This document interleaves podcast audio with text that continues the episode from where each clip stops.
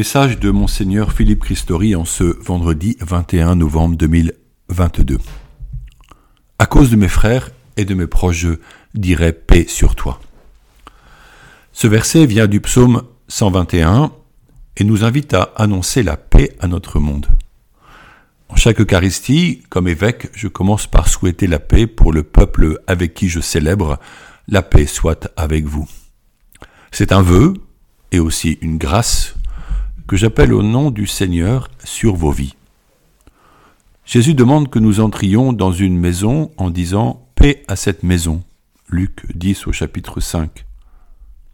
Notre vocation baptismale nous appelle à être des porteurs de paix. Or la paix pour nous a un nom, Jésus. Jésus est notre paix. Le temps de la Nativité est particulièrement celui de la paix, une paix à demander, une paix à construire, une paix à protéger. Dimanche prochain, nous entrerons dans l'Avent. Ce sera l'occasion de nous ressaisir du mystère tellement incroyable de l'incarnation. Il est bon de se demander ce qu'il est afin d'en comprendre la profondeur. Dans le passé, Dieu avait accompagné le peuple qu'il avait choisi en suscitant Abraham comme premier bénéficiaire d'une alliance éternelle et d'une révélation nouvelle. Dieu se fit connaître comme unique et Père. Mais l'itinérance de ce peuple, nos frères et sœurs juifs, fut difficile. Marchant souvent dans la fidélité à la loi donnée à Moïse, mais abandonnant parfois la promesse, sous l'influence culturelle ou politique des grands peuples alentours. C'est donc une nouvelle alliance qui s'ouvre avec la venue du Verbe divin, la parole de Dieu, par l'action du Saint-Esprit dans le sein maternel d'une jeune fiancée, une juive, la Vierge Marie de Nazareth.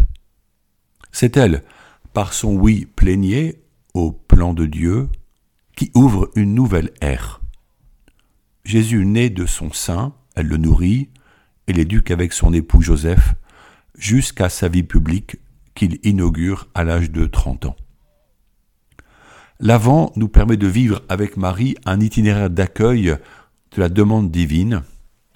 Il nous fait connaître quelques personnages importants proches de cette famille comme Élisabeth et Zacharie et Jean le Baptiste, leur fils.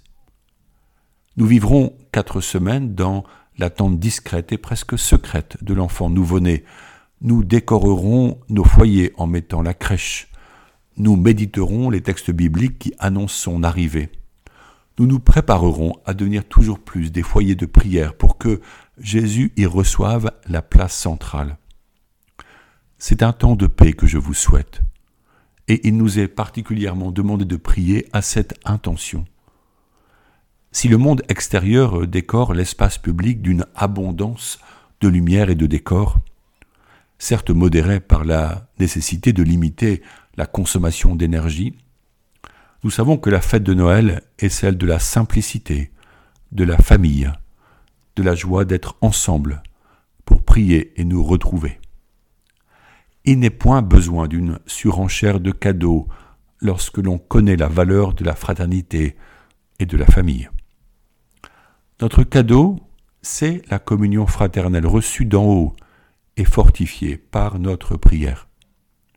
Peut-être faut-il rappeler la belle encyclique du pape François, Fratelli Tutti, qui affirme la centralité de la fraternité non seulement dans la vie de l'Église, mais aussi pour la société civile. Pourra-t-on étendre cette fraternité de manière concrète avec les personnes que nous côtoyons au quotidien? Sera-t-il possible de prendre un peu de temps d'écoute mutuelle, de prendre soin les uns des autres, comme une préparation à la fête de Noël? Notre foi chrétienne commence ainsi, par la douceur d'un foyer où un jeune homme, Joseph, prit chez lui sa femme, celle qui lui était promise avant qu'elle ne soit enceinte. Déjà il l'aimait et désirait vivre auprès d'elle une vie d'homme religieux et responsable. Sa maison, il l'avait bâtie lui-même avec son talent de charpentier pour qu'elle soit comme un havre paisible pour s'y reposer après les longues journées de travail. Or, Un ange lui avait annoncé un tout autre projet divin. Marie était enceinte avant la vie commune. Que dire et que faire devant ce fait si troublant, mais qui n'atteignait pas la confiance qu'il avait envers elle? Il eut un songe. Dieu lui-même lui envoya un messager pour qu'il entre pleinement dans son rôle de père pour ce petit enfant venu par la puissance du Saint-Esprit. L'ange lui avait dit Joseph, fils de David, ne crains pas de prendre chez toi Marie, ton épouse, puisque l'enfant qui est engendré en elle vient de l'Esprit Saint. Matthieu 1 verset 20. Il avait accepté et médité souvent ce mystère. Les, psaumes formaient le socle de sa prière. Il les récitait en coupant les planches, en montant ses charpentes. Il était troublé sans doute, mais impatient de voir Marie devenir mère. Il savait que Marie avait dit oui à l'appel d'un ange. Son oui n'avait jamais été mis en question depuis lors. Le oui de Marie devenait son oui à lui, un oui conjugal. Oui, il voulait vivre aux côtés de Marie et accueillir cet enfant bien mystérieux. Il le protégerait, l'éduquerait et lui apprendrait tout ce qu'un homme doit connaître. Dieu montrerait le chemin, il en était sûr. Jour après jour, Marie découvrait combien Joseph était l'époux vaillant et fidèle qu'elle avait reçu comme un trésor pour vivre le projet divin qui la dépassait totalement. Ensemble, ils répondaient pleinement à Dieu, leurs deux vies maintenant intimement consacrées au service du Seigneur. Le oui de Marie, formulé une première fois à Nazareth, serait dorénavant un oui éternel pour le salut de l'humanité. Durant ces semaines de l'Avent, quel sera notre oui à l'invitation de Dieu? Par notre baptême, nous sommes associés à ce projet d'amour.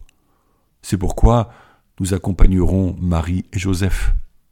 Nous permettrons à Jésus d'être présent et nous l'annoncerons à nos proches. Loin de Halloween ou Black Friday, nous célébrerons Noël, un vrai Noël, fait de joie et de prière. Comme la Vierge, nous souhaitons vivre couverts par l'ombre du Saint-Esprit.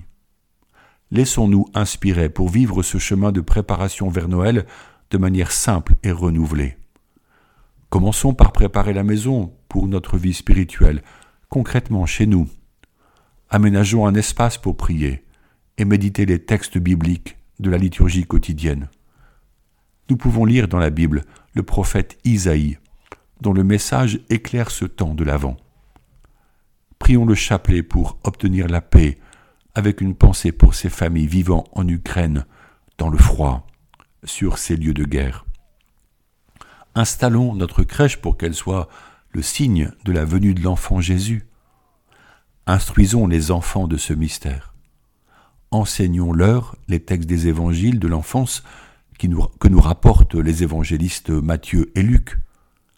Prenons le temps de quelques rencontres avec des proches isolés et fragiles.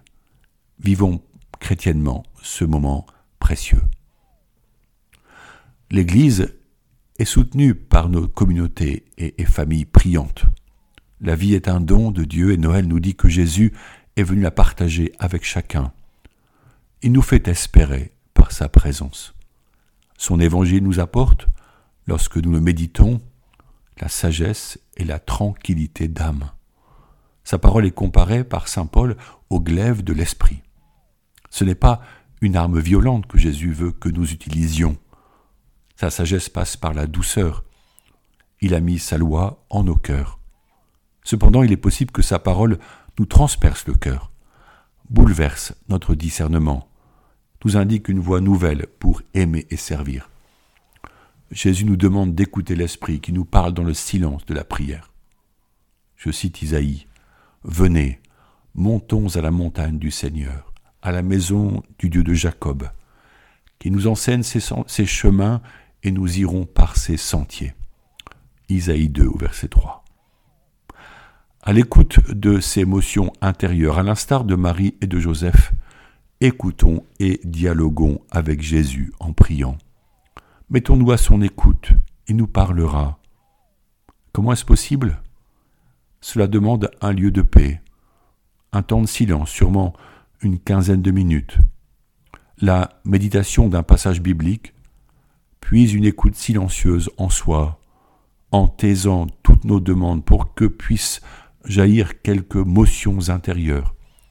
Parfois rien ne vient, d'autres fois voici qu'une idée, un mot, une phrase biblique remonte à la surface, Dieu nous dit quelque chose à garder, à laisser grandir, pour en être inspiré.